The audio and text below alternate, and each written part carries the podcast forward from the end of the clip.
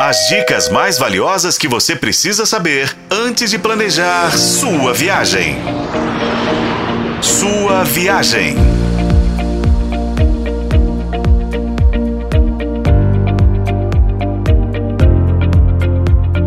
Olá, ouvintes! Já fivelou cintos por aí? Bem-vindo à sua viagem, o seu canal de turismo na FM O Tempo. Até novembro, no Brasil, Dois feriados prolongados vão fazer a alegria do trabalhador nesse ano de 2023, viu? São eles 7 de setembro e 12 de outubro. É que os dois caem numa quinta-feira. Na sequência, chegam as festas de fim de ano. E aí, é verdade, gente, é que não tem como ser triste nesse segundo semestre, né? Bate no peito, grita bem alto, abre o sorriso,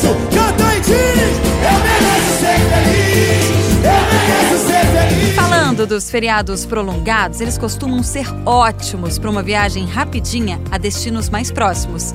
Isso para quem pode, né, se dar o luxo aí de enforcar sexta-feira. No programa desta semana, a gente vai indicar pelo menos três bons destinos para você pegar a estrada. Você pode fazer uma viagem que não é tão cara e conhecer uma joia do turismo mineiro. O primeiro destino é Conceição do Ibitipoca, na Zona da Mata.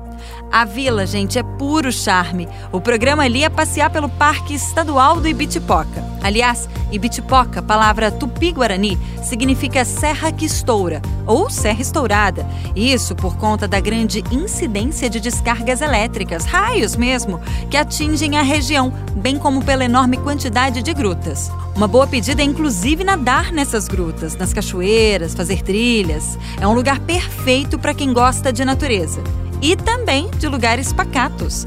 Todo turista, gente, fica assim encantada, apaixonado com as paisagens do Ibitipoca. Entretanto, é bom ficar atento e programar o passeio com antecedência, porque a vila é limitada a 1.200 visitantes por dia.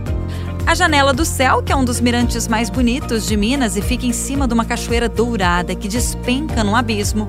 O Ribeirão do Salto, um lago lindo, gente, que engana, tá? Apesar da cor escura, as águas são cristalinas, só é escuro por conta das pedras ao fundo.